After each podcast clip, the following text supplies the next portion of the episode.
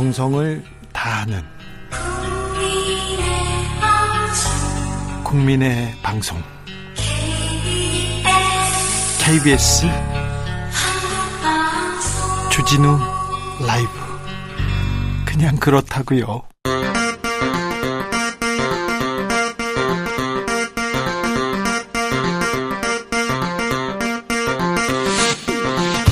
주진우 라이브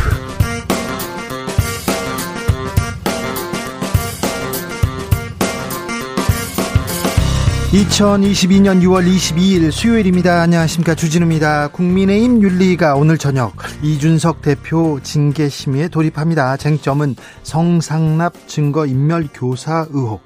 이 대표는 주진우 라이브에서 윤리에 출석하겠다 이렇게 밝혔는데요. 출석 요청 거절당했다고 합니다.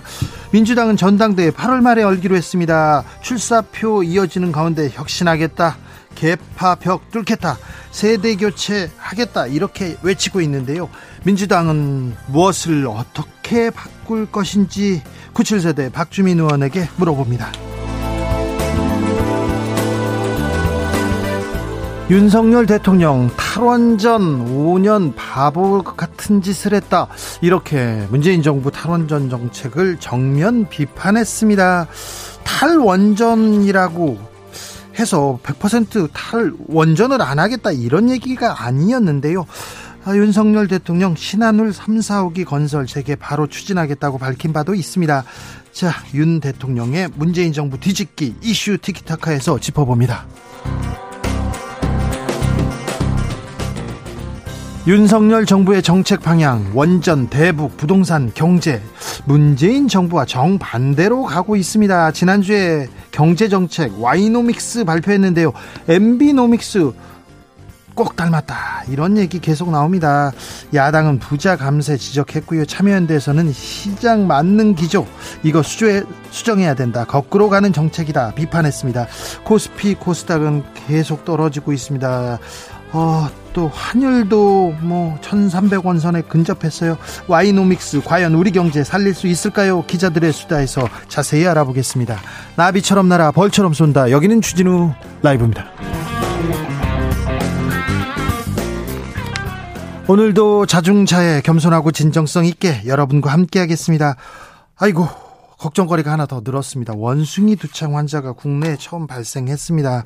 독일에서 입국한 내국인인데요. 자세한 내용 주스에서 전해드리겠습니다. 그리고 오늘 어 더웠죠. 더우시죠. 때일은 더위가 몰려왔습니다. 저도 저 차에서 33도 찍는 거 봤는데 비 소식이 있긴 합니다만 무척 더운데 힘내고 계십시오. 열돔이라고 이렇게 한 번 더위가 이렇게 찾아오면 잘 물러나지 않습니다. 미국에서 열돔 현상 계속 이어지고 있고요. 스페인에서는 43도 넘었고요. 프랑스 40도 넘었고요. 6월 초에 인도 파키스탄에서는 50도 넘었고요. 아, 때이른 폭염은 인간이 부른 재앙이라고 환경 전문가들은 지적하고 있습니다. 기후 위기에 바로 대응해야 됩니다. 나는 뭘 할 건지 고민해야 됩니다. 아, 오늘처럼 더운 날 밖에서 일하는 분들 참 건강 걱정입니다. 아, 이런 분들 주진우 라이브 듣고 계시면 연락 주십시오. 오늘 뭐 하면서 어, 주진우 라이브 함께하고 계신지 그리고 최고 기온 몇 도까지 찍었는지 아이고 저는 이렇게 더웠어요 이런 얘기도 보내주십시오 그러면 저희가 추첨해서 아이스 아메리카노 아, 아 쏘겠습니다. 샵 9730 짧은 문자 50원 긴 문자는 100원이고요. 콩으로 보내시면 무료입니다. 그럼 주진우 라이브 시작하겠습니다.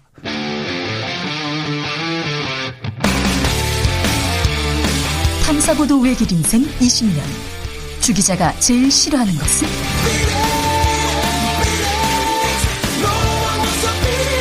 이 세상에서 비리와 부리가 사라지는 그날까지 오늘도 흔들림 없이 주진우 라이브와 함께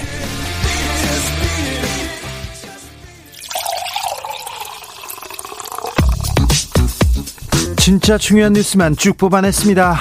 주스 정상근 기자 어서 오세요. 네 안녕하십니까. 국내에서도 원숭이 두, 두창 아이고 이름도 무서워요. 이름을 좀 바꿔주세요. 아무튼 원숭이 두창 확진자 나왔습니다. 네, 세계적으로 확산하며 글로벌 보건 위기 우려를 낳고 있는 감염병 원숭이 두창의 확진자가 국내에서 처음으로 발생했습니다.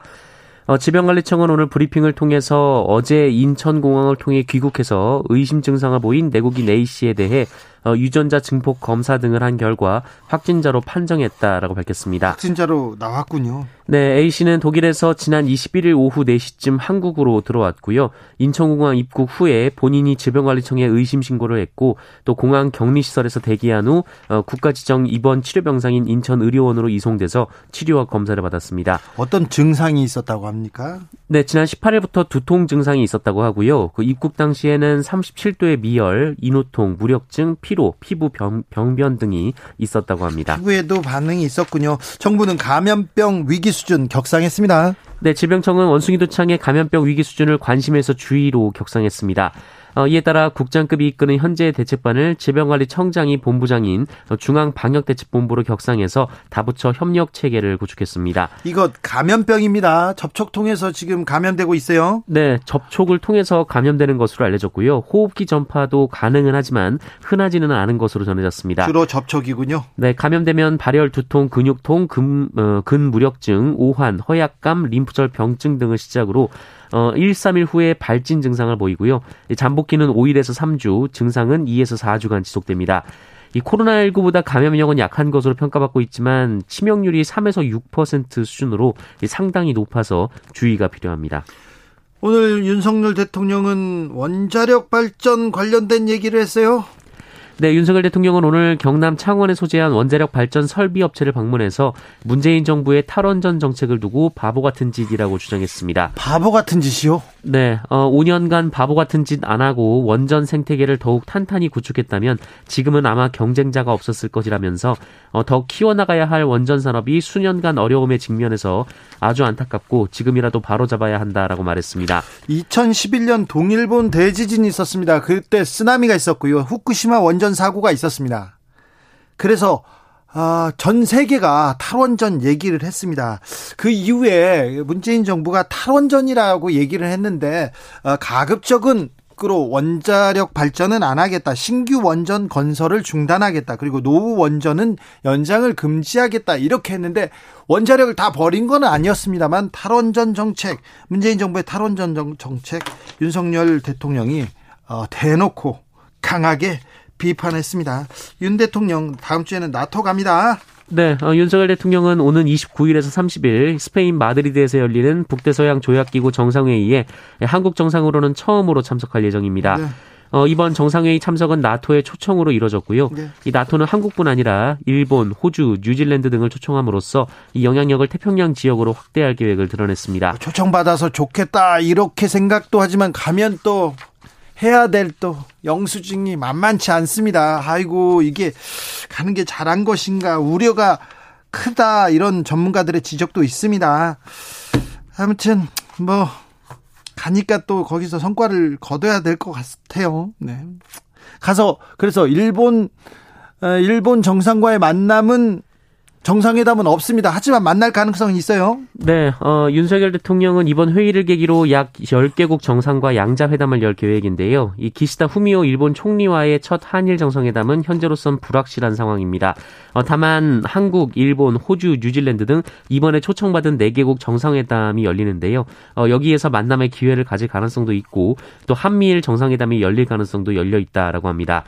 어, 그리고 이 대통령실은 김건희 여사 동행 여부에 대해서 공식적인 배우자 프로그램에 가급적 참여하는 방향으로 검토 중이다라고 말했습니다. 가시겠죠. 뭐 영부인 가시겠죠. 첫 순, 순방입니다. 첫 외교 무대에 지금 진출하는 건데 어, 별탈 없이 잘 다녀왔으면 좋겠습니다. 네. 원 구성은 지지부진합니다. 근데 원성동 원내대표 폭탄 발언을 했네요. 네, 국민의힘 권성동 원내대표는 오늘 민주당이 국회 원 구성 협상 과정에서 이재명 민주당 의원의 고소고발을 취하해 달라는 제안을 했다라는 취지의 주장을 했습니다. 어, 권성동 원내대표는 오늘 당내 의원 모임 창립 세미나 축사에서 민주당은 원구성과 아무런 관계가 없는 조건을 요구하면서 갈등 상황을 지속시키고 있다라고 말했는데요. 어, 또한 검찰 수사권 조정 관련 국면에서 국민의힘이 헌법재판소에 제기한 권한쟁의 심판 그리고 헌법 소원 등을 민주당이 취하해 달라고 했다라고도 주장했습니다. 민, 이재명 의원의 고소고발을 취하해달라고 제안 이거 무슨 말이죠? 이거 잠시 후에 저희가 자세히 분석해 보겠습니다. 어, 민주당은 발끈했어요. 네, 어, 박홍근 민주당 원내대표는 권성동 원내대표가 사과하지 않으면 원내대표 회동을 진행하지 않겠다라고 밝혔습니다. 아니 회의도 안 했는데 또 이러 또, 또 여기서도 틀어지네요. 네, 박홍근 원내대표는 권성동 원내대표가 월투당투하는 얘기를 했다라면서 협상 상대에게 할 얘기인가라고 비판했고요. 여야 협상 과정에서 이재명의 이자도 안 나왔다라면서 어, 야당은 국회 정상화를 위해 노력하는데 여당은 없는 사실을 갖고 공격하고 있다라고 주장했습니다. 왜 이자도 안 나왔는데 이재명 얘기를 했을까요? 원구성 조건과 는 좀 무관한 얘기인데 왜 이 얘기가 나왔을까요? 요렇게 조금 또 아, 좀 물어보겠습니다. 오늘 국민의힘 이준석 대표에 대한 윤리위원회 열립니다. 네, 국민의힘 중앙윤리위원회가 오늘 오후 7시 국회에서 이준석 대표의 성상납 증거인멸 교사 관련 사안을 심의합니다. 네. 어, 오늘은 이준석 대표 측 김철근 당대표 정무실장을 불러서 이준석 대표 의혹과 관련한 사실관계 확인 절차를 진행할 예정인데요. 뭘 물어봅니까? 어, 김철근 실장이 이 성상납 의혹 제보자 장모 씨를 만나서 이 7억 원 투자각서를 써준 것으로 알려져 있는데 어, 이 과정에서 이준석 대표가 개입했는지가 핵심이 될 것으로 보입니다. 김철근 시, 실장이 투자각서를 써줬어요. 네. 네, 이준석 대표는 어떤 역할을 했는지 네, 어, 이준석 대표는 경고도 받아들일 수 없다라는 입장을 가지고 있는데요. 어제도 SNS에 이 포인이 전쟁보다 어려운 게 원로원 내의 정치 싸움이었다라고 말하기도 했고요. 어, 오늘은 기자들과 만나서 윤리위원회에 본인이 출석을 요청했는데 거절당했다라고 말하기도 했습니다. 본인이 출석하겠다고 했는데 네 거절당했다고 합니다. 민주당은 두 달 뒤 전당대회 엽니다. 네, 민주당의 새 당대표와 새 최고위원을 선출하는 전당대회가 오는 8월 28일 서울 올림픽 체조 경기장에서 열립니다. 어, 민주당 전용기 전국 대의원 대회 준비위원회 대변인이 이 소식을 전했는데요. 어, 다만 이 지도 체제와 대의원 선출 방법 같은 이 첨예한 내용은 회의에서 일절 다루지 않았다라면서 어, 이번 주 민주당 전체 의원 워크숍에서 다양한 생각을 듣는 시간을 가진 이후 다음 주에 논의할 계획이다라고 밝혔습니다. 오늘 검찰 인사가 있었습니다. 네, 오늘 그 검찰 인사가 있었습니다. 법무부는 대검 검사급 검사 33명에 대한 인사를 유언 27일자로 단행했습니다. 네. 어, 검사장 승진 대상자는 10명이고 이번에 자리를 이동하는 고위 간부는 23명인데요. 어, 대표적으로 이 대검찰청 기조부장에 송강 청주지검 차장검사가 발탁됐고요. 네. 이 대검 반부패 강력부장에는 신봉수 서울 고검 검사, 어, 형사부장에는 황병주 서울 고검 검사, 공판 송무부장과 과학수사부장에는 김선아 제주지검 차장검사, 어, 그리고 정진우 서울 중앙지검 1차장 검사가 임명됐습니다. 어, 서울고검 차장검사 자리에는 노만석 어, 서울중앙지검 부부장 검사가 발탁이 됐습니다. 어, 서울 동부지검장에는 임관혁 광주고검검사, 서울 북부지검장에는 정영학 어, 울산지검 차장검사, 네. 의정부지검장에는 신흥석 서울고검검사 등이 발령받았습니다. 특수통의 약진이라고 볼 수 있습니다. 특별히 그 빅포라고 합니다. 검찰에 요직이 있는데 예전엔 중수부장 이렇게 얘기했던 그 자리가 반부패 강력부장입니다. 대검에 그 자리는 한동훈 법무부 장관이 그 자리에 갔었죠. 그 후임이 누가 가느냐? 아 여기에 권력에 또 힘이 누구한테 쏠려 있느냐? 이 자리에 신봉수 신봉수 검사는 뭐 중앙지검의 특수부장도 했고요. 어, 윤석열 사단의 핵심이니까 그 자리로 갔습니다. 윤석열 사단의 약진 그리고 검찰 를 장악 이렇게 얘기해도 될 것 같습니다. 특수통의 시대입니다. 특수검사의 시대입니다. 아, 능력 있는 분들이 가는 거겠죠. 왜 이렇게 조금 한쪽으로 쏠려서 무섭죠? 이렇게 얘기하는 사람들도 있습니다.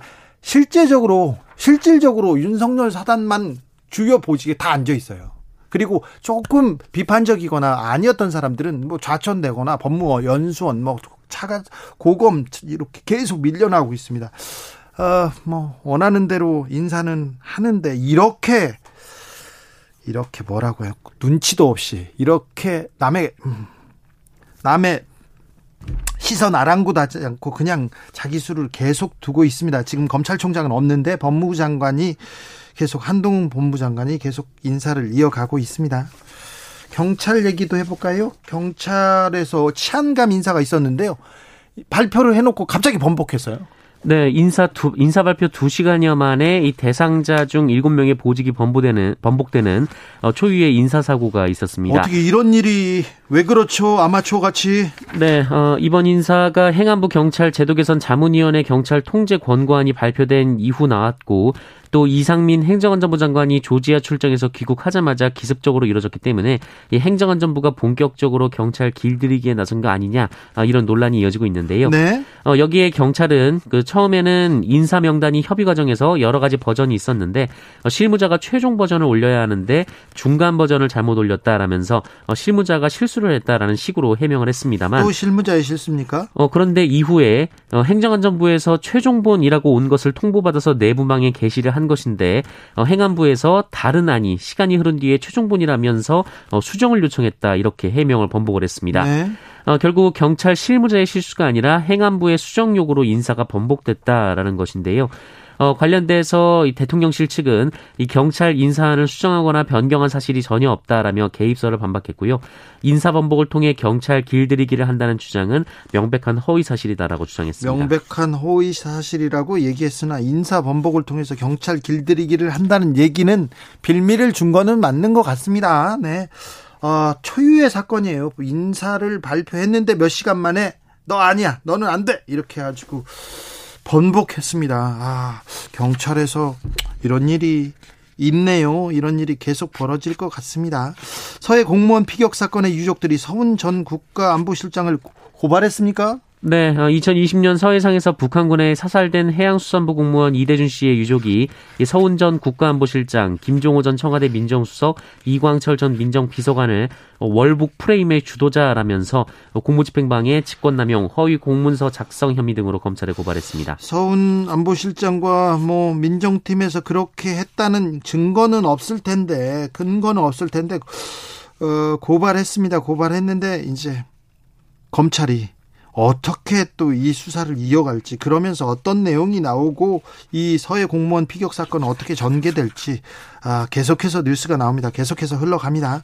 그런데요 어제 어, 우주로 간 누리호 잘 있습니까? 걱정돼요. 잘 잤는지. 네, 어, 한국형 발사체 누리호에 실려서 궤도에 오른 성능 검증 위성과 이 지상국 사이의 쌍방향 교신이 오늘 새벽에 성공적으로 이뤄졌습니다. 아, 교신까지 오늘 교신까지 하면 진짜 성공이다 했는데 이제 완전 성공이네. 완전 완전. 그렇습니다. 그 우리나라는 이로써 이 실용위성 자체 발사 역량을 완벽하게 갖추게 됐습니다. 성능 검증 위성은 발사체인 누리호의 궤도 투입 성능을 검증하기 위해 국내 기술로 제작된 위성인데요. 어, 오늘 새벽 교신에서 상세 정보 데이터를 두 차례 보냈고 어, 이에 따르면 위성의 상태는 양호하고 모든 기능이 정상적으로 작동되고 있다라고 합니다. 네. 어, 한편 항우연은 향후 일주일간 위성의 상태를 계속 점검하면서 자세를 안정화한다라는 예정입니다. 어, 그리고 이달 29일부터 국내 대학에서 개발한 큐브 위성을 하나씩 사출할 예정이라고 합니다. 아무튼 누리호는 잘 지내고 있다고 합니다. 네, 멀리 있지만 계속 돌면서 우리 주변에 있으니 누리호 소식 전하겠습니다. 우리만 잘 있으면 되는데. 네. 걱정이네요. 산업 현장에 실습 나온 대학생이 있어요. 그런데 기계에 끼어서 사망하는 사고가 벌어졌어요. 네, 그제 오전 경기도 고양시의 한 화훼 농가에서 실습 중이던 대학생이 흙과 비료를 섞는 기계에 흙을 붓다가 어, 안쪽으로 떨어져 숨지는 사고가 있었습니다. 숨진 남성은 화해학과 2학년 학생으로 현장 실습을 하러 나왔다가 사고를 당한 것으로 전해졌습니다. 어, 해당 학교의 화해학과는 2학년들에게 장기 현장 실습을 의무화하고 있는데요. 실습 종료를 불과 열흘 앞두고 사고가 났습니다. 어, 사고 당시 현장에는 다른 실습생 한명과 농가 직원 두명이 있었는데요. 예, 학교의 현장 실습 관련 안전 규정은 현장 교수가 정한 안전 수칙을 준수하라라는 게 전부였다고 합니다.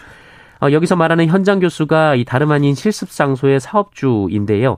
예, 학교 측이 사실상 화해 농가에 학생의 안전을 떠넘긴 상황이 됐습니다. 아무런 안전 장치가 없고 뭐 안전 수칙도 없다는 거네. 네, 게다가 현장 실습을 할 경우 이 실습 기관에 산재보험 가입이 의무화돼 있는데 숨진, 숨진 학생은 이마저도 가입돼 있지 않았던 것으로 확인됐습니다.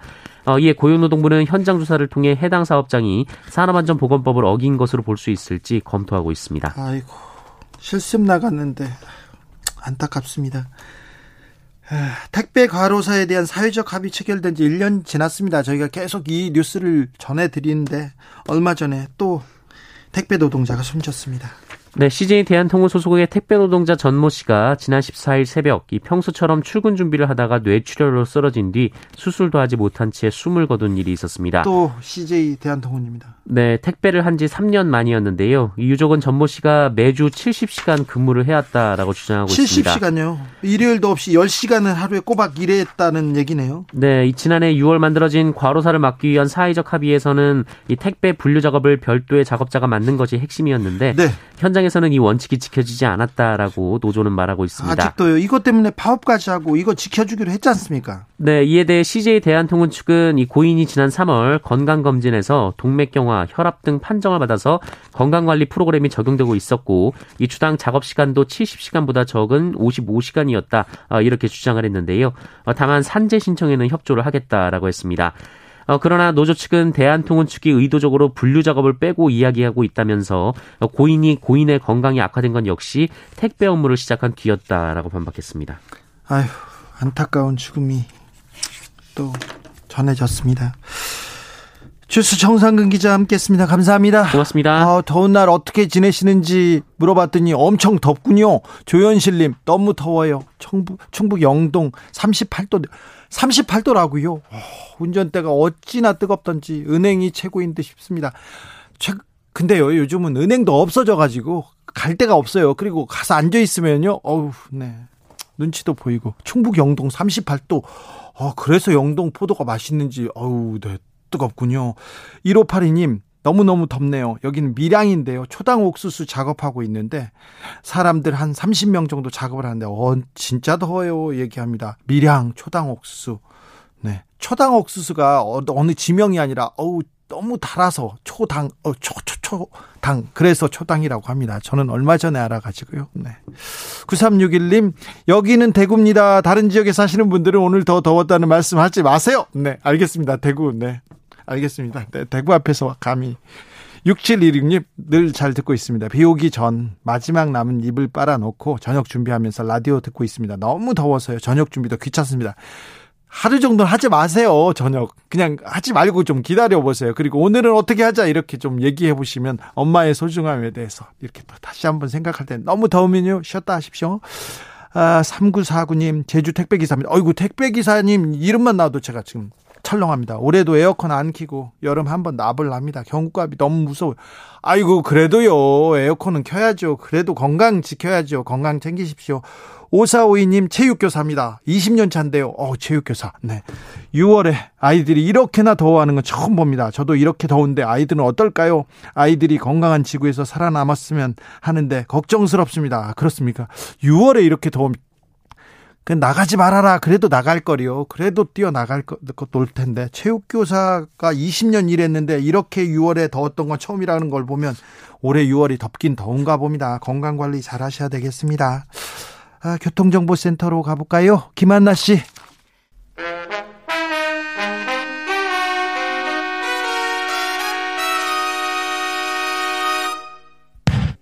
주진우 라이브 돌발 퀴즈. 오늘의 돌발 퀴즈는 객관식으로 준비했습니다. 문제를 잘 듣고 보기와 정답을 정확히 적어 보내주세요. 어제 성공적으로 발사된 누리호는 목표 궤도에 정확하게 위성을 올려놓으면서 임무를 성공적으로 마쳤습니다. 남극 이곳에 설치된 교신 장치와 누리호가 성공적으로 신호를 주고받았고요. 지금까지 위성의 상태와 모든 기능이 양호한 것으로 확인됐습니다. 자, 여기서 문제 드릴게요. 1988년 2월에 건설한 대한민국 남극의 과학기지인 이곳의 이름은 무엇일까요? 보기 드릴게요. 1번 세종기지, 2번 하문센 스코 기지, 다시 들려드릴게요. 1번 세종기지, 2번 하문센 스코기지, 샵9730 짧은 문자 50원 긴 문자는 100원입니다. 지금부터 정답 보내주시는 분들 중 추첨을 통해 햄버거 쿠폰 드리겠습니다. 주진우 라이브 돌발 퀴즈 내일 또 만나요.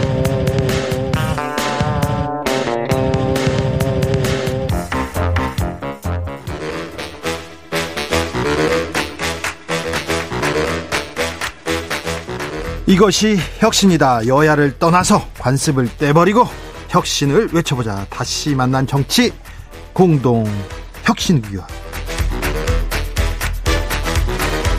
수요일 주진우 라이브에서 정쟁 비무장지대 한번 변신해 보겠습니다. 대한민국 혁신을 위해서 발전적인 날선 공방은 환영합니다. 주진우 라이브가 지정한 여야 혁신위원장 두 분 모셨습니다. 우리가 지정했기 때문에 네, 위원장 장도 붙였습니다.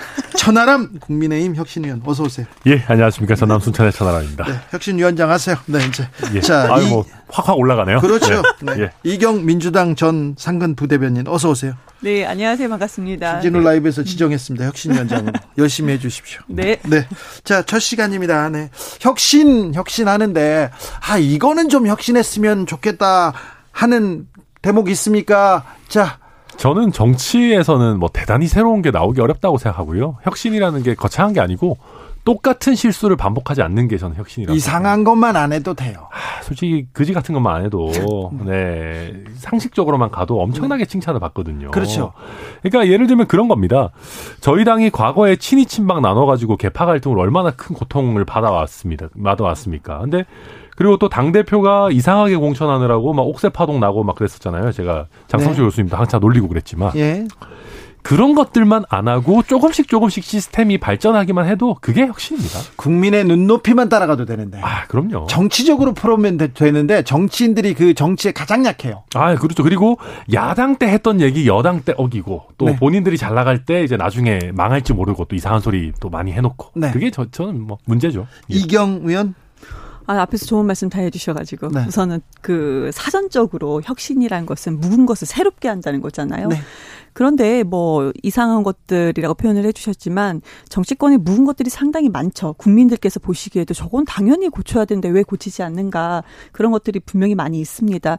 어 저는 이제 민주당을 좀 비판을 한다면 민주당의 중앙위원회 같은 부분 그 이런 부분은 솔직히 묵은 거 아니겠습니까? 이런 부분 좀 혁신을 해야지 한마디로 국민이 찬성하는 혁신이 아닌가 이렇게 생각을 하고요. 중앙위원회가 뭐죠? 어, 민주당에는 이제 뭐 그, 왜 우리가 이게 전당대회를 나가게 되면은 우리 내에서는 알지만 외부에서는 저 사람이 그 출마를 도전했는지도 모르게끔 컷오프 되는 제도가 있습니다. 네. 네, 그런 부분에 대해서는 좀 공개할 수 있도록 해야 되지 않는가라고 생각합니다. 청년 신인 지방에서도 좀 그 목소리를 내야 되는데 중앙에 와서 묻혀버려요. 알겠습니다.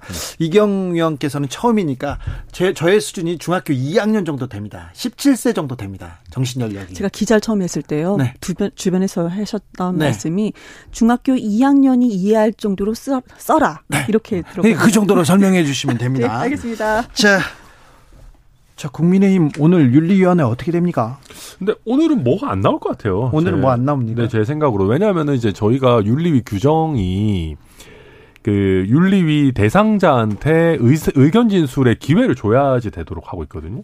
그래서 이준석 대표가 아, 내가 가겠다 네. 그랬는데 또 뭐 윤리위에서는 올 필요 없다 뭐 이러고 있는 상황인 것 같아요 네. 지금 보면. 그래서 이제 이준석 대표에 대한 징계를 결정하려면 의견 진술 기회를 줘야 되는데 오늘은 당장 그렇게까지 뭐 결정 뭐 이렇게까지 안 할 것 같아요. 아, 근데 돌아가는 분위기 윤리위를 보니까. 얼마나 할 거예요? 아. 윤리 문제를 가지고 얼마나 끌 거예요? 저도 지긋지긋합니다. 아니, 지금 솔직히 이거 윤리위가 이렇게 돼가지고 그러니까 이준석 당 대표의 이미지 타격도 타격이지만 저희 당의 이미지 타격도 되게 크거든요. 네, 뭐 계속 제목에 성상남 의혹이 그러니까 나오잖아요. 아 그러니까 이게 지금 이제 민주당도 잘 못하고 있으니까 망정이지. 이게 민주당이 잘했었으면 저희 지지율 당 지지율 엄청 깎였을 겁니다. 민주당이 가만히만 있어도 아 그럼요. 민주당이 가만히 있어요. 무건수행만 했어도 지금 큰일 날 아, 저희 뻔했어요. 큰 낭패를 봤죠. 네, 네. 예. 자, 두 분 하신 말씀에 네. 재미있게 들었으나 저는 동의할 수 없고요. 네. 왜 그러냐면 마치 지금 성상납 의혹이 없는데 별게 아니야. 정말 의혹뿐인데 이걸 왜 이렇게 크게 키우나 이렇게 말씀을 하시는 것 같아요. 아니요, 저는 네, 저는 그런 느낌도 아유, 저도 들려요. 그 그런 느낌도 팩트에 대해서는 중립기관을 그렇죠. 받고 있습니다. 네. 말씀을 항상 그렇게 하시지만 알겠습니다. 그런데 지금 우선은 오늘은 내가 의견 진술하러 가겠다. 그런데 아 네가 아무 잘못이 없으니까 오지 마라가 아니에요. 제가 봤을 때는 오늘은 우선 너는 올 필요 없어. 이것은 뭐냐? 은폐 의혹에 대해서 먼저 하겠다는 겁니다. 근데 항상 말씀하시는 게 그래요. 성상납 의혹이 아 이게 지금 오늘 이거를 심사하는 것이 아니야. 그러니까 은폐 의혹이라고 하는데 저는 전제가 그럼 성상납이 있으니까 은폐 의혹이 있는 거 아니, 아니 겠습니까? 순서로 본다면은. 그래서 우선은 은폐 의혹에서 어느 정도 밝혀지면은 그 다음에 이주석 대표를 불러서 뭐 윤리위원회죠. 윤리위원회에서 뭔가 절차를 밟지 않을까. 그런데 이주석 대표 입장에서는 이렇게 끌면은 오히려 더 좋지 않을 것 같아요. 근데 이건 이경 대변인께서 아마 이제 저희 당이 일이다 보니까 좀 그 팩트가 잘 모르시는 게 있어서 그런 것 같은데, 그러니까 윤리위에 최초에 이제 제소가 된 거는 사실 성상납 의혹 그 자체였습니다. 근데 윤리위에서 성상납 의혹 그 자체는 징계 그 회부를 안 하겠다라는 결정을 이미 내렸거든요. 그래서 이제 윤리위에서 지금 남아 있는 부분은 어, 이게 증거인멸 의혹과 관련한 품위의지 의무 위반만 남아 있는 것이고요.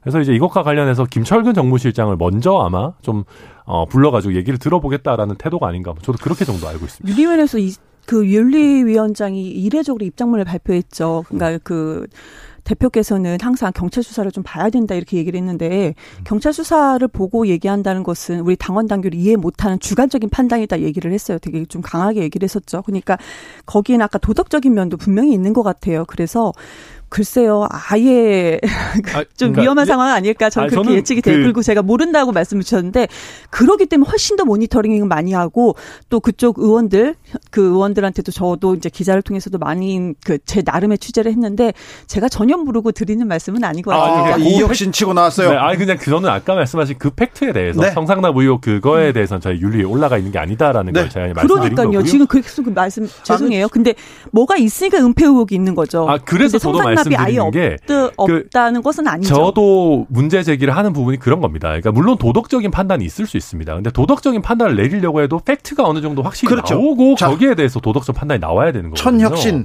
네. 성상납 의혹, 네. 술 접대 의혹. 음. 술 접대는 있었어요? 그 모르죠. 그러니까, 그러니까 뭐, 사실관계를 먼저 알아야 할 텐데. 그러니까, 그러니까, 그러니까 저는 걱정이 이런 거예요. 그러니까 이준석 대표가 지금 가로세로 연구소 측에 대해서 명예훼손으로 고소를 해놨단 말이에요. 그러니까 이게 허위 사실인지 아닌지에 대한 판단이 언제 나올지 모르겠습니다만은 예를 들면 저희 윤리위원회에서 어, 성상납 의혹이 있었고 예를 들면 거기에 따라서 증거인멸도 있었다라는 식의 판단을 내렸는데 나중에 알고 보면 성상납이 없었더라라는 수사기관의 판단 결과가 나오면 어떡할 겁니까? 그러니까 저는 이 리스크를 저희 윤리위원회 쪽에서 아 도덕적인 거 우리는 의혹만 있어도 이게 품위유지 위반이라고 할 수 있다라고 하지만 이 품위 유지 의무 위반이라는 것도 구체적인 팩트가 있고 거기에 대해서 어떤 품위 유지 의무를 위반했는지가 나와야 되는데 네. 그런 거 없이 그냥 그 윤리위원회가 주장의 전제는 없으면 어떡할 거냐라는 전제거든요. 그러면 반대로 있으면 어떡할 것이냐 그러니까 전제 50대 50으로 해야 되는 것인데. 거죠. 근데 50대 50의 찬스를 알겠어요. 저희가 민주적으로 선출된 당 대표를 그냥 내던져 버릴 수 있냐는 거죠. 제가 이상해요. 국민의힘 지금 보면은 이렇게 우리 위원장님처럼 나와서 말씀해 주신 분들이 젊은 분들 중심 그렇게 말씀해 주시는데 제가 진짜 이 부분에 대해서 몰라 모니터링 진짜 많이 했거든요. 그런데 어, 그러지 않는 분들. 그러니까 이렇게 우리 위원장님하고 반대 의견을 말씀해 주신 분들이 훨씬 더 많습니다. 특별히 윤핵관, 힘이 세거나 지금 굉장히 좀 네, 실세다 그런 분들은 많이 우려하더라고요. 네, 많이 그렇게 하시더라고요. 아니, 뭐 사람마다 다 보는 관점이 다를 수 있죠. 네. 근데 이제 제가 걱정하는 건 그런 겁니다. 이게 그 팩트라는 게 정해지기 전에 어떤 특히 당 대표에 대해서 네. 함부로 결정을 내리게 되면 이게 당이 더 큰 정쟁의 수렁으로 빠져들 수 있기 때문에 네. 저는 김종인 비대위원장도 오늘 말씀하셨지 않습니까? 이게 뭐 팩트도 나오기 전인데 무슨 품위 유지 위반 이런 얘기를 하냐라고 하셨는데 윤핵관이 아니심이 지금 말씀에서 더 아, 근데 아무튼 그런 아 저는 그게 되게 모르겠습니다. 네. 뭐 제가 윤석 대표를 개인적으로 그렇게 좋아하거나 그러지도 않지만 민주적으로 선출된 당 대표를 제대로 된 음. 팩트 확인도 없이 쳐낸다. 이거는 사실상 우리가 당 대표를 뽑는 거지 윤리위원장 뽑는 건 제대로 된 팩트 확인이 있느냐 봐요. 없느냐 아니면 음. 도덕적인 면을 어디까지 볼 것이냐는 윤리위원회에서 지금 볼 문제이죠. 그런데 지금 자당의 윤리위원회가 전혀 팩트도 없이 얘기를 이렇게 주장을 하고 있다라고 좀 이렇게 역설적으로 이상하게 좀 모순적으로 얘기를 하시는 것 아, 같아서 이상한데요. 제가 이제 그걸 단정적으로 하는 것은 아닌데 정리되기를 네. 바라겠습니다. 윤리위원회는 기본적으로 사법기관이 아니잖아요. 예를 들면 음. 사람들이 뭐 거짓말을 한다고 해서 그거에 대한 추가적인 조사를 할 수 있는 형태의 기관이 아닙니다. 그래서 네. 어, 사법기관에 대한 판단이 나오기도 전에 이런 굉장히 사법적인 일을 다룰 수 있는 것인가 그렇죠. 그러니까 윤리위원장이 그렇게 얘기하셨죠. 당원 당규, 그러니까 자당의 당원 당규를 이해 못한 주관적인 판단이다. 윤리위원장의 이제 본인의 말씀을 해주신 거죠. 네. 자, 민주당 윤리위원회로 가보겠습니다. 아, 최강욱 의원 당원 자격 정지 6개월. 상당히 중징계죠. 근데 뭐 당원 자격 정지 된다고 하더라도 최강호 의원이 지금 뭐 의원직을 큰, 잃거나 뭐 그렇진 네, 않죠. 큰 당직을 갖고 계신 건 아니니까 네. 이제 전당대회 출마를 못한 정도 네. 제한이 있는 거죠. 아무튼 최강욱 의원은 재심 청구하겠다고 하고 그리고 윤리위원회에서 결정이 났는데 이걸 두고도 민주당 이렇게 아, 뭐좀 결론이 나지는 않는 것 같습니다. 마찬가지인 것 같아요. 그러니까 우선은 자음이 지읒이냐 디귿이냐 그게 지금 문제 아니겠습니까? 네. 그런데 이것도 뭐 팩트가 있어요.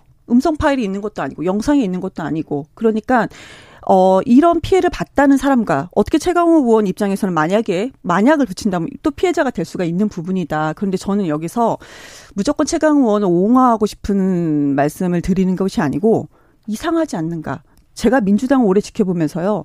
윤리심판원에서 많은 일이 벌어져요. 그런데 이게 이렇게 큰 일인가? 이렇게까지 우리가 이게 이렇게까지 큰 일인가? 최강호 의원을 왜 그렇게까지 몰아붙이나? 이거는 상당히 좀 이상한 점은 분명히 있습니다. 그리고 윤리심판원에서 내렸던 결정 중에 왜 당원 자격정지 6개월 중징계를 내린 결정 중에 뭐냐면 두 번째가 피해자의 심적 고통이다라고 얘기를 하셨어요. 피해자 심적 고통. 저도 여성입니다.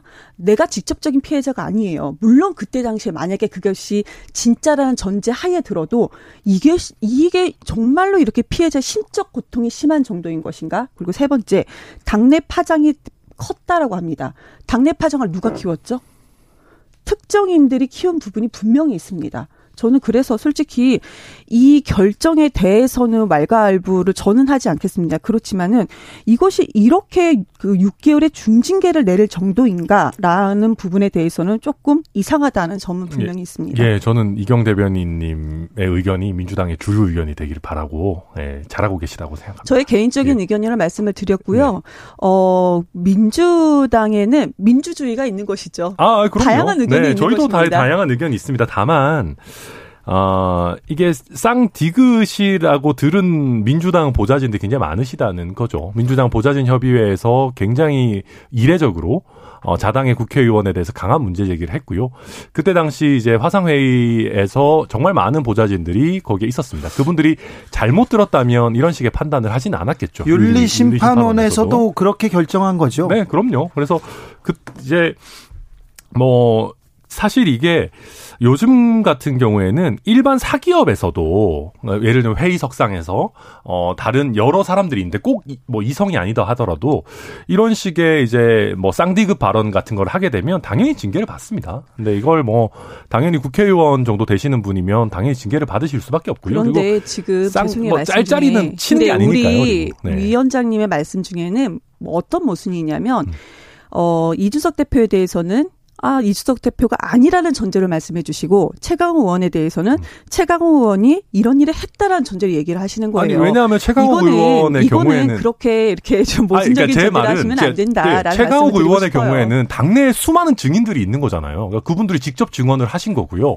그래서 그거에 따라서 윤리심판원이 판단을 그래요. 하신 이준석 거고. 대표도 오늘 뭐 이준석 영상이 나오겠죠. 7시인가요? 아니 뭐 지켜보시죠. 근데 그것도 가세현이 안 하겠다 그랬더라고요. 근데 아무튼 어, 이준석 대표 같은 경우에는 성상납 의혹 자체는 사실 10년이 된 일이고요. 그래서 그러기 때문에 제가 팩트에 대해서 10년이 된 일이다. 네, 2013년의 일이지 않습니까? 아니 이게 그러면 성상납 의혹이 진짜 성, 의혹이 아니라고 하면 10년이 지났으면 아니라는 아, 얘기세요? 그러니까 제 얘기가 그건 10년이 아니잖아요. 지나서 지금 그리고 팩트가 지금 확실하지 않다라는 의혹하고 이거하고 동일선상에서 자, 놓고 말하는 아니, 게 말이 아주 됩니까? 좋아요. 아주 좋은데. 예.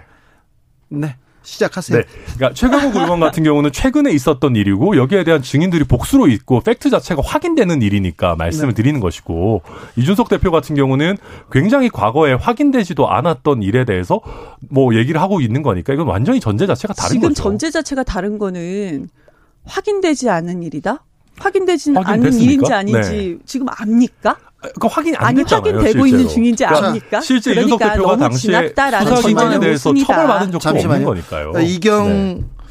자 위원장 물어볼게요. 자 윤린 심판원에서 이렇게 사실관계를 따져봤을 거 아닙니까? 그래서 이렇게 결정을 내렸는데 그 사실관계에 대해서 최강욱 의원은 나는 안 했다 부인하고 있어요. 그죠?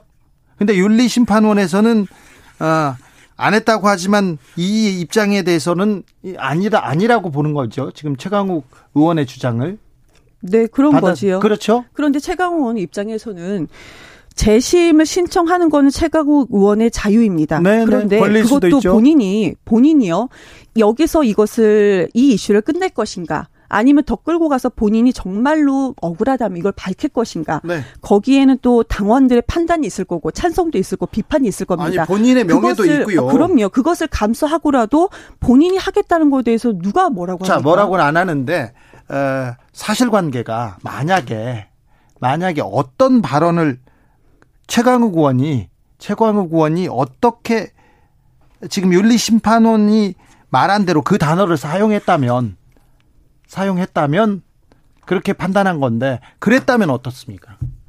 저는요 아까부터 그 전제였잖아요. 뭐뭐 라면.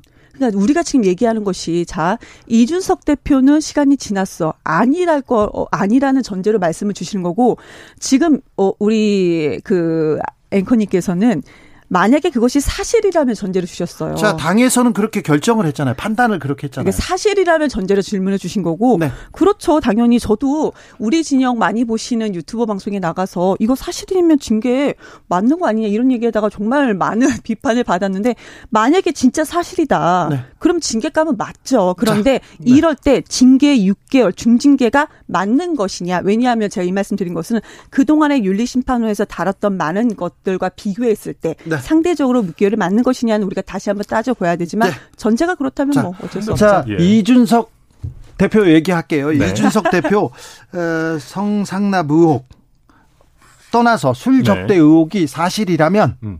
사실이 사실관계를 파악하고 얘기해야 됩니다. 네. 그렇다면 어떻게 해야 됩니까? 아, 뭐, 술 접대를 받았다. 글쎄요, 저는 2013년에 이준석에게 굳이 접대를 해야 됐을까? 일단 의문입니다. 왜냐면 그때, 일단 그때 만약에. 마시고요. 사실이라면 어떻게 할 것이냐. 그것만 대답을 아니, 해주세요. 2013년에 이준석이 누군가에게 술을 얻어먹으면 안 되는 존재였는지 저는 잘 모르겠습니다. 왜냐하면 그 정, 그때 당시에 이준석은 지금의 저 정도 내지는 저보다 약간 더 잘 나가는 정도였거든요. 비대위원이었으니까. 아유, 왜 또 본인을 또 이렇게 겸손하게. 아니, 자, 그런데 아무튼. 아니, 그래도 좀 그래요? 2013년이니까. 네, 당대표 이준석은 아니었죠. 네, 그때는 2013년에 비대위원 이준석이었고 네. 굉장히 그냥 뭐 쩔이었죠, 사실은. 쩔이었고 약간 이제 찌질한 느낌의 네. 그 젊은 느낌 억지로 내려고 당에서 갖다 놓은 장식품 같은 느낌이었는데. 네. 알겠습니다. 쩌리 단어는 사과합니다. 아, 제가. 쩌리 쓰면 안 되는군요. 죄송합니다. 자, 저희는 네. 뭐 KBS 공영방송이기 때문에. 네. 아무튼 그래서 이제 그때 당시에 뭐 접대 대상이었을 거라고 자, 생각되지 않습니다. 넘어갈게요. 이 네. 문제는. 아, 그런데요. 오늘 오늘도 원구성 문제가 풀리지 않습니다. 풀리지 않습니다. 근데 권성동 원내대표가 아, 이재명 살리기, 민주당이 이재명 살리기를 위한 전략이다 이렇게 얘기해서 조금 더 꼬인 측면이 있어요. 이거 어떤 발언인가요? 저는 뭐 권성동 원내대표께서 이런 얘기 굳이 하실 필요 있나 싶습니다. 그러니까 뭐 이제 민주당에서 아마 고소고발 전체적으로 좀 취하해 달라 그리고 이제 검수완박 국면에서 이제 저희가 헌법 소원 관련 이런 뭐 권한쟁의 같은 거 해놓은 것도 좀 취하해 달라라고 한 모양인데 물론 이런 요청과 원구성 협상을 만약에 민주당에서 연계시키려고 했다면 그것도 부적절한 건 맞습니다. 그러나 권성동 원내대표께서 협상이 진행되고 있는 현재 상황에서 그런 걸 굳이 오픈하실 필요가 있을까? 네. 조금 더 원구성 협상의 속도를 내는 게 더 더 중요하다 그렇게 생각됩니다. 네. 저는 갑자기 이재명 살리기가 왜 나오는지 아니, 민주당 내에서도 이재명 살리기가 없는데 지금 저희가 뭐 대신 살려드리죠. 예. 그래요? 그러면은 네, 원구성에 협상해 주시죠. 그러면 뭐 잘 해야겠죠. 예. 원구성에 협상 안 해주시잖아요. 지금. 아 근데 네. 저는 그런데 지금 이렇게 원구성이 협상이 되지 않고 이런 상황에서는 저는 오히려 여당, 정부 여당 아니겠습니까? 정부 여당의 발등에 불 떨어져서 더 어려운 상황인데 오히려 왜 이걸 안 하고 있지? 그럼 국민한테 어, 더 지지율이 낮아지고 지금 윤석열 대통령 지지율이 지금 임기 완전 초반인데도 40%대로 떨어지는 경우가 어디 있습니까? 이런 상황이에요, 지금. 48% 정도 나온다고 뭐 언론에서는 얘기를 하고 있는데 그러면 오히려 구, 지금 현재에서는 여당에서 좀 더 해야 되지 않는가라는 생각이 들어요. 만약에 나, 야당에서 무조건 발목 잡기 한다. 그럼 야당 지지율, 민주당 지지율 훨씬 더 많이 떨어질 겁니다. 근데 이것이 뻔히 보이는데 왜 여당에선 저렇게 여유를 부리는지 좀 자, 의문입니다. 윤석열 대통령 지지율 떨어져 있고요. 그 국민의힘 지지율도 좀 문제가 있지만 민주당 지지율 만만치 않습니다. 더 많이 민주당 떨어졌어요. 조금 있으면은요, 네. 어, 그거 될 거예요. 전당대회가 있죠.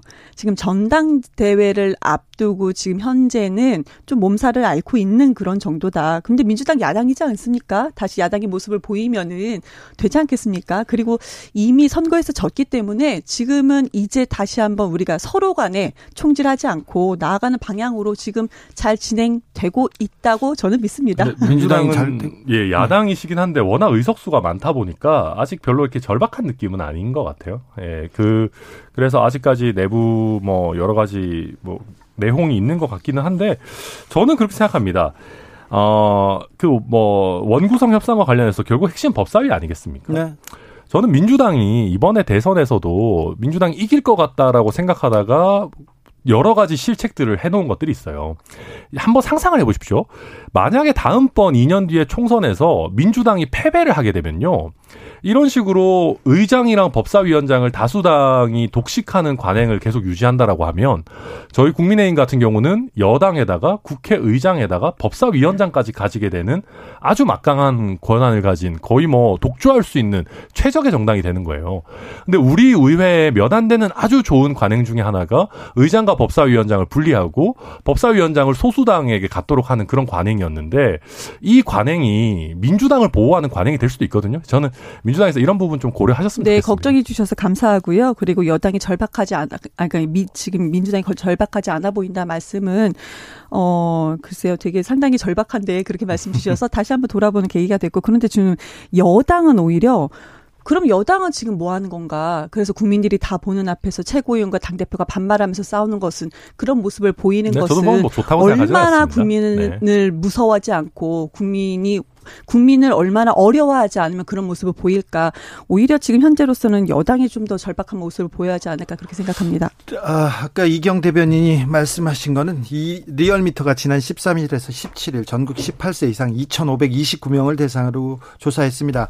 윤 대통령의 국정 수행 지지도는 긍정 48%, 부정 45.4%로 집계됐습니다. 자세한 사항은 리얼미터 홈페이지 아니면 중앙선거 여론조사 심의 네 홈페이지에서 이렇게 찾아보시면 되고요. 자, 아까 죄송합니다. 이경 대변인 말씀하셨어요. 아까 만약에 어, 최강욱 의원이 이런 단어를 썼다면 이거는 징계하는 게 맞다는 얘기를 했을 때 엄청난 비판을 받았다 이렇게 얘기했는데 정치인 팬덤이요. 만약에 이경 대변인이 만약이 아니라 이런 얘기를 하면 지극히 상식적인데 그거에 이렇게 폭탄 이 비난의 화살 막 이렇게 쏟아지고 그럴 때 이런 부분은 조금 자제해야 되는 거 아닌가 그런 생각 들지 않습니까? 제가요, 솔직히 국민의힘 쪽에서 인기가 많아요, 비호감으로. 그래서 국민의힘 쪽에서 저를 엄청나게, 어, 많은 공격을 하거든요. 고발 고소도 상당히 많고요. 그런데 그거는 어쩔 수 없는 숙명이다. 그리고 우리 민주 진영에서도, 어, 저의 모든 방송을 보시지 않고 일부만 보시고 이렇게 비판하신 분들이 계시는데 저는 솔직히 내가 정치를 하겠다라고 나 섰다면은 저는 뭐 구- 국민들에게 세금으로 월급 받는 사람은 아직은 아니잖아요. 그럼에도 불구하고 그런 부분에 대해서 오직하면 저럴까 어느 정도는 마음 자세가 되어 있어야지만이 정치를 할 수 있다고 생각을 합니다. 저는요. 네. 그런데 지금 말씀 주신 걸 팬덤 말씀하시려고 하는 것 같아요. 그런데요, 음, 이게 우리 강성이냐 열성이냐 말씀을 주시는데, 민주당이나 국민의힘이나 강성 지지층도 있지만 민주당을 지키는 것은 열성 지지층이다. 그러면 본인에 대해서 국회의원이 발언을 하면 그 부분에 대해서 비판을 받는 거는 어느 정도 감수해야 된다라고 생각합니다. 네, 아니 뭐 팬인 팬덤은 죄가 없죠. 팬분들이 얼마나 감사한 분들입니까? 정치에 네네. 관심 가져주시고. 근데 이제 문제는 그 팬덤이 어떤 아젠다나 비전 중심으로 모이는 게 아니라 사람 중심으로 모이고 그러다 보니까 그 팬덤을 가진 정치인들이 그 팬덤을 좋은 쪽이 아니라 상대방을 공격하는 쪽으로 많이 썼었어요. 그러니까 노무현 팬덤과 문재인 팬덤 우리가 많이 구별하는데 노무현 팬덤은 팬덤은 조금 더 비전 중심으로 이상 중심으로 모였다면 문재인 팬덤은 그런 거 없이 사람 중심으로 모인 팬덤의 성격이 좀 강해졌었거든요. 그 과정에서 문재인 대통령이 후보 시절에 이 문자 폭탄 같은 것들이 되게 경쟁을 흥미롭게 하는 양념이다 이런 식의 얘기들을 하면서 그 문자 폭탄을 오히려 건- 정치인들이 권장하기 시작한 하나의 분기점이 됐던 거 아닌가 그 이후부터 점점 더 폭력적으로 가고 있는 거 아닌가라는 아쉬움이 이재명 의원이 좀 이것을 좀 그 부드럽게 해달라라는 식으로 말씀을 하셨죠. 그 물론 리더십을 좀 발휘하신 건 아닌가. 그 팬덤 층에서는 그렇게 아닌가 생각이 드는 것이고요. 근데. 국민의힘에서는 그런 팬덤조차도 없다는 게 문제 아니겠습니까? 국민의힘도 팬덤이 있- 아니 국민의힘은 아니죠. 그쪽에도 팬덤이 있습니다. 김건희 팬덤. 이거는 어떻게 보시는지요? 아 스스로 만든 팬카페요? 전 그렇게 보여지는데 본인께서 만들어 달라고 해서 만든 팬카페요. 그렇게 따진다면 민주당의 모든 의원, 국민의힘 모든 의원들 다 팬카페 만들 수 있지 않을까요? 아, 저는 뭐 영부인, 아, 대통령 배우자의 팬카페가 왜 필요한지 잘 모르겠고요. 그러니까 팬덤이 자발적으로 있을 수야 있겠지만 저희가 관리하고 그래서는 안 된다고 생각하고. 스스로 팬카페를 네. 만들고 본인이께서 이제 사진을 전해 주신 걸로 전달이 되어 있는 그 전해지고 뭐 있는데 스스로 만드셨고 이런 건 네. 저는 솔직히 잘 모르겠습니다만은 아니 그거 그 팬, 뭐 팬카페 사진을 회장이 그렇게 전달하고. 이런 것도 저도 적절하다고 생각하지는 않습니다. 네. 네. 네. 알겠습니다. 너무 뜨겁게 혁신을 혁신을 위해서 달려와 가지고 네. 아, 네. 태극기 부대 어떻게 그, 그때는 어떤 생각 들었어요? 어, 저희가 태극기 부대랑 절연하는 게 정말 힘든 과정이었죠. 힘든 과정이었고, 이제는 저희 당이 그래도 이제 팬덤에 끌려다니지 않는 정당이 되는데 2년 이상 시간이 걸렸거든요. 네. 그래서 아마 민주당도 개딸이나 양아들과 관련해가지고 또 결국 그런 과정을 한번 밟으시지 않을까 어, 생각합니다. 태극기와 또 개딸하고는 좀 많이 다른데. 실수하신 것 같아요. 근데 그 그래? 부분에 대해서는 뭐- 뭐가 크게 다른지는 어, 잘 그 모르겠습니다만. 주장과 네. 그 우리의 20, 30대 젊은 층의 주장은 상당히 다르거든요. 천하람 이경. 이경 천하람 공동 혁신 구역 첫 번째 시간이었습니다. 감사합니다. 네, 감사합니다.